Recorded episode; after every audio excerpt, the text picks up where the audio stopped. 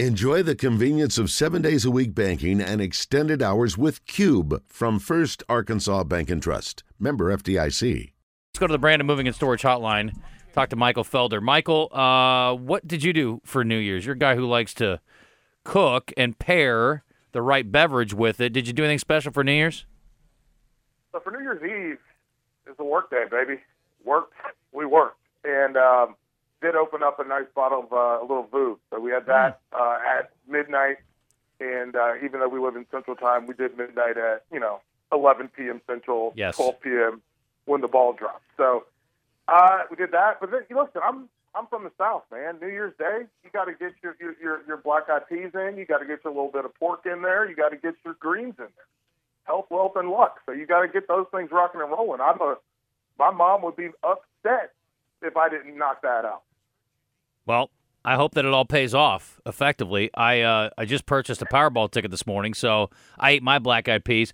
I don't need health and I don't need luck. I just need wealth. And if I can get the Powerball, this is the last you'll hear of me, Michael Felder. I can tell you that right now. I'm not one of those guys that says, "Oh no, I'd still do it for the love of the show. I'd still I'd still work." No, not me. I'll be on a Caribbean island somewhere, my own island. Are you kidding me? If I if I if I hit the Powerball, I'm moving away from Chicago forever. We'll never come back here, and getting a farm outside of Charlotte, and that's going to be my everyday for the rest of my life. I'm right there with you. No, I'm not. I love football, absolutely, tremendously. But if I didn't have to work, my days would be filled with me looking at my plants and checking out my animals. Then you'll and you'll be telling somebody what to cook you for dinner as opposed to having to make it yourself. That'll be easy that way. Oh, I'll still be cooking it. Okay, but I'm we're talking cooking. we're talking farm fresh. I There, got it wouldn't be there would be no more there wouldn't be a more farm to table setup than what I would have if I if I hit the Powerball. Yes, you're a farm to your table. I like it. That's good. Good thinking. That's good work. All right, so the championship game is set. Ho hum. We got the same old, same old. It's funny. We all are like, oh, we want something interesting. We want something different. No, you get the same thing. You know, it's like more curds and whey, more beans, whatever it is that you normally are used to eating, like that you're sick of. You remember when they in the Bible when they're like, oh man, Manna again. Give us something else, God. No, that's what you get. It's the same old, same old. Shut up and eat it. Quit your crying. That's what you get. Domination from the two dominating teams, Bama, Georgia again. The question becomes do we get the same outcome? Or was that Georgia loss an anomaly? Michael, what are you thinking going into this weekend? Well, let me ask you, what's going to be different? What's going to be different about this game than the SEC championship game? Mechie, run game will be negated. They'll make him throw the ball. I think they'll double team Williams all day, and I think uh, Georgia's going to win the game. And Lanning's talking right now, and he just said, "Look, we had zero sacks against Alabama in the SEC championship game. But we, they had some we- near misses. We got to change that up. We got to get after the quarterback and and and basically do uh, what other teams have had some success. And that is getting after after Alabama's quarterback. Well, when they get after the quarterback, they have to play man coverage. When they play man coverage, they are not good at it. Mm. you see what I'm saying? yeah. It's catch 22. and I just went through like I've, I've seen the SEC championship. The cool, honestly, the coolest thing for me is I I keep thinking of ways for Georgia to win, and then I'm like, Felder, you're not smarter than Nick Saban, dude. He's thought of this already. He's already thought of all these things. And so for me, I don't. I, I, think Alabama's going to win. I'll come out and say it. I Okay. think the big thing for me is this combination of, and we saw Cincinnati. I thought did a really good job against Alabama in the passing game, right? Yeah. And Alabama, I thought, showed remarkable restraint uh, to try to keep throwing the football because they knew they needed to get some workout on that. Do that because if they if they had just ran the ball every play, they could have won the game fifty to nothing. But they wanted to get work in the passing game, and they did that. So I think the, the key for me and in, in watching Michigan's receivers get open against Derion Kendrick, get open open against what is it, Ameer Speed, get open against uh, uh, Lewis Cine. Watching them get open against that secondary from Georgia, I was like, oh, and these guys aren't even as good as the Alabama guys. And so we're going to see Earl, we're going to see Brooks, we're going to see obviously Jameson Williams. And if you want to play man, play man. But what they're going to do is put you in conflict and make you be wrong. And the other part of it is Bryce Young and uh, for tonight, actually on Stadium at, at 6 Eastern, 5 p.m. Central, we, uh, we're, we're doing our preview special. And one of the things that I'm going to highlight is Bryce Young moves. because Bryce Young he does not want to run, but he can run. Mm-hmm. And we saw there are two particular plays where one where they they're play where Georgia's playing man, and he evades the pocket, and there's a lot of space because when you play man, you're back to the quarterback, and you don't know that he's he's broken the line of scrimmage, so he's able to pick up first down. The next play that I show is you remember the little flip he had to Bryce Young, to um, excuse me to Brian Robinson. Mm-hmm. Dean did everything right. They're playing zone now. They see him running, and they're gravitating towards him. But Nakobe Dean comes off of the flat coverage into into go tackle Bryce Young. Bryce Young makes a little flip to Brian Robinson. That's another first down. So I just think that Bama's going to try to put them in conflict consistently. I think they're going to win. I think that honestly, this is probably Nick Saban's best coaching job. If he wins the national championship, it'll be without a doubt his best coaching job of his career. Do you like the under or the over? Ooh, well, I don't, know what it is. What It's is- like what- what's the number? 53 ish. 50, 53. So 53, that's 25 to 25 plus 8, 28 to 25. I don't think Georgia. I, you know what? I like the over. I'd go over. I think Alabama's going to score. I think Alabama realizes if we can make them score, they're going to be more uncomfortable than we are Mm-hmm. playing it the other way. And I think that's going to be the interesting element. I think that this is a game that plays into the 30s, and it's just a matter. It's really it's it's it, we've all seen what Jerry Maguire and half baked the who's coming with me whole deal, and I think Nick Saban's going to ask Kirby Smart if he wants to come with him into the 30s, and I, I don't know if that's a, a water that Kirby Smart wants to swim in, and I, I do think that. We talked about it with Michigan, right? Where they showed their hand. They showed the best they could be against Ohio State and we saw Georgia respond to that in the semifinal, right? We saw Georgia. Um, I don't know if you guys noticed this, but did you see Nakobe Dean calling out the plays before they happened? No. It was beautiful. It was it was beautiful. Two specific plays. One play is Michigan. Michigan has them in man coverage. They they get Blake Corum all the way up to the edge, which means you move the big dog, Nakobe Dean, out of the middle. But then they motion Blake Corum back across. They get a reach block. You get a seal block, a steal block. But Nakobe Dean still gets a tackle for loss because he recognizes they're trying to throw a swing screen to a guy that they think can't, that the linebacker can't run with across the formation. Two tackle for loss for two yards. Great. Then he gets a sack, and on the sack, he's calling out the orbit motion pre-snap so that he can exchange responsibilities with the uh, with the, with the offside linebacker, and then Michigan thinks they're going to trick him with a fake with with a fake handoff, and then be able to throw. And guess what? No, it's not. He's already in your grill piece. You got a sack. So I think Nick Saban's going to work on using those things against them. And to go back to the point that I was I was trying to make is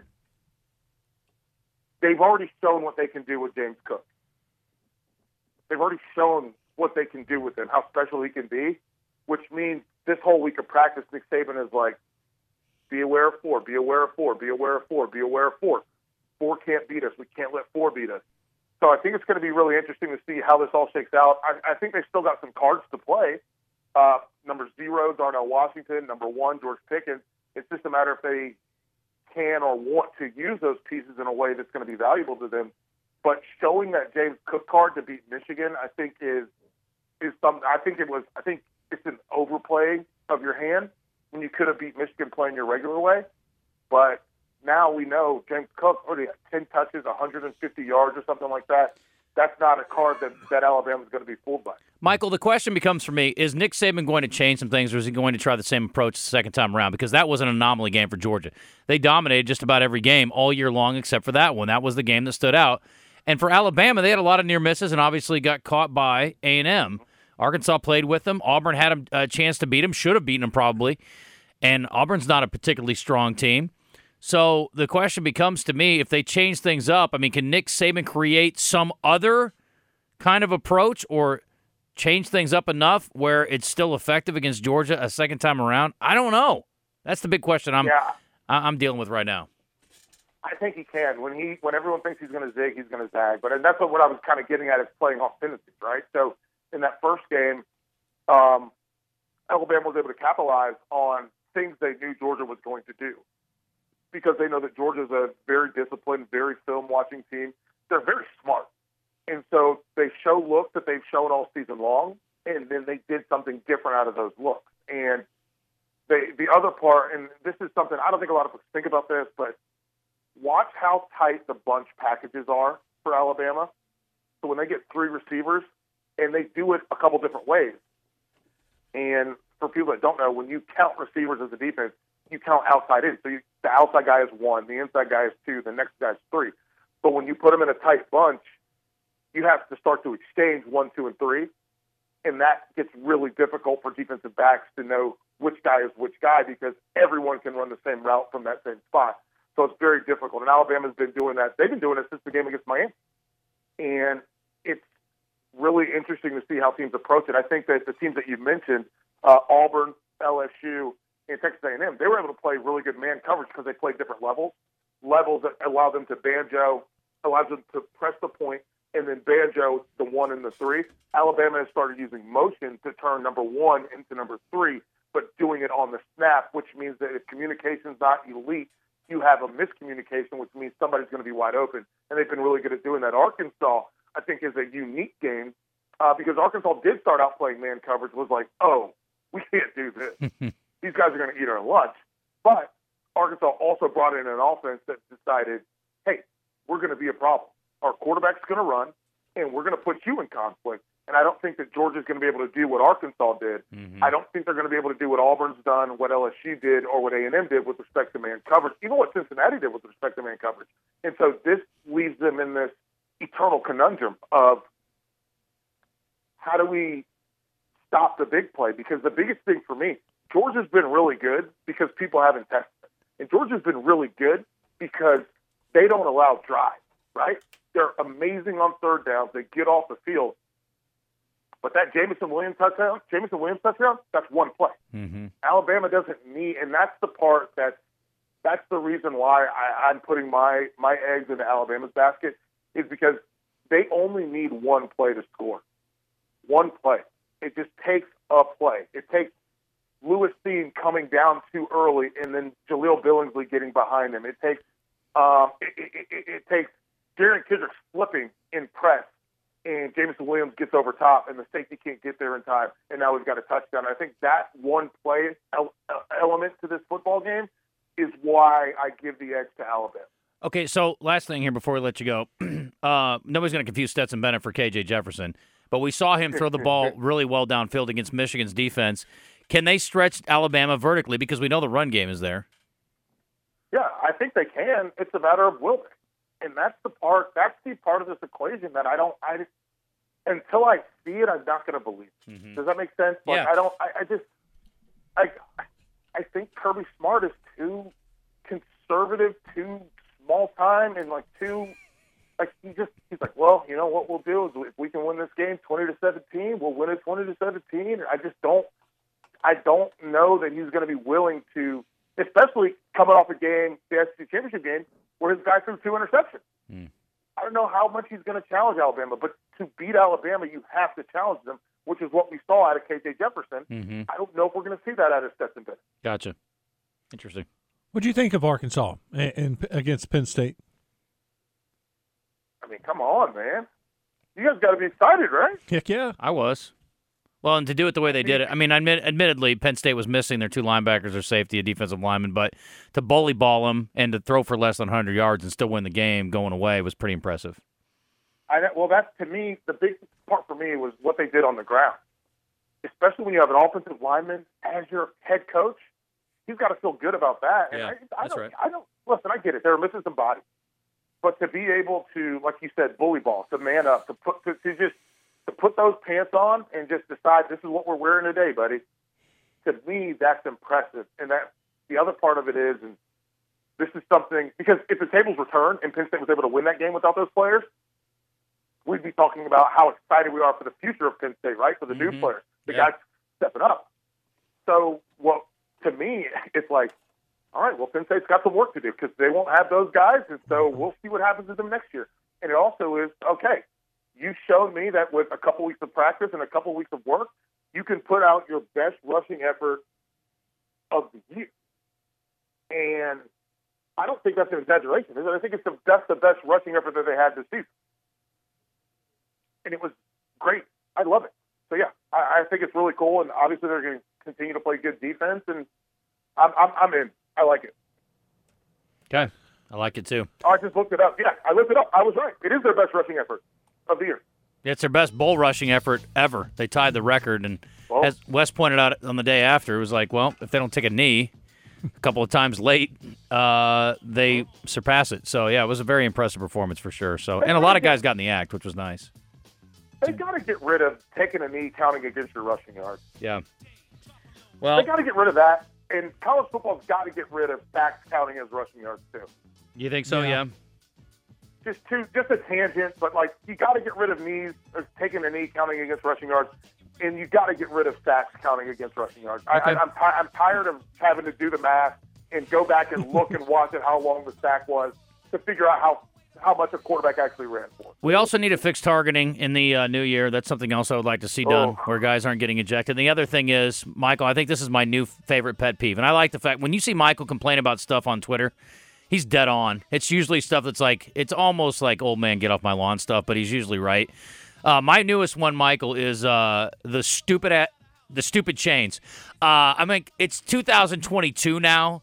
This 1914 technology where we're stretching a chain out with two sticks Yeah. to determine. Yeah. Just set the yard line. If you reach the 37, it's a first down. The 37 is the yard line to gain. I don't need to run these dumb sticks out. Is the nose of the football at the 37?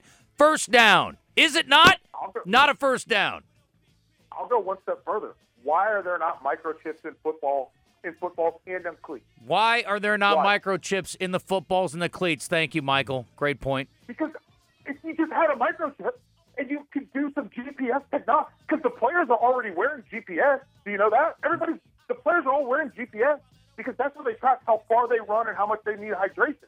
The players are already wearing GPS stuff for for uh, strength and conditioning tracking.